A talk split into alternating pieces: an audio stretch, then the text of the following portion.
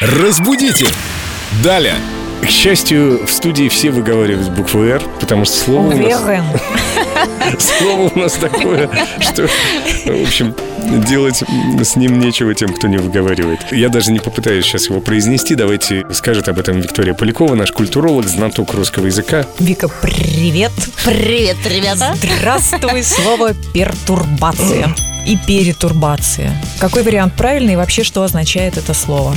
Что бы оно ни означало. Вообще оно правильно звучит пертурбация. Откуда-то взялась его другая версия перетурбация. Вероятно, так было просто проще говорить, потому что когда такое скопление согласных, ты прям спотыкаешься на каждом этом слоге. Пертурбация. Возможно, из-за того, что пертурбация подразумевает какие-то перемены? Да, совершенно верно. Это и означает, собственно говоря, это слово. То есть это внезапная перемена, какое-то нарушение нормального хода событий. То есть это вот когда что-то пошло не так. Вот сейчас именно так об этом говорят. Вместо того, чтобы говорить пертурбация, говорят, что-то пошло не так.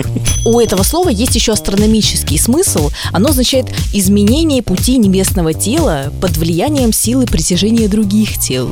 Ух ты. А еще говорят, что звезды не меняют своих орбит. Ой, а мне кажется, что это все про любовь. Про притяжение. Очень хорошо, что мы коснулись этой темы, потому что я чаще все-таки слышал перетурбация, в общем, турбо. Из этого слова убираем эти турбины. Еще раз скажи, как правильно? Пертурбация. Пертурбация. Так что убираем не турбо, а лишнюю букву Е. Да, совершенно верно. Разбудите! Далее!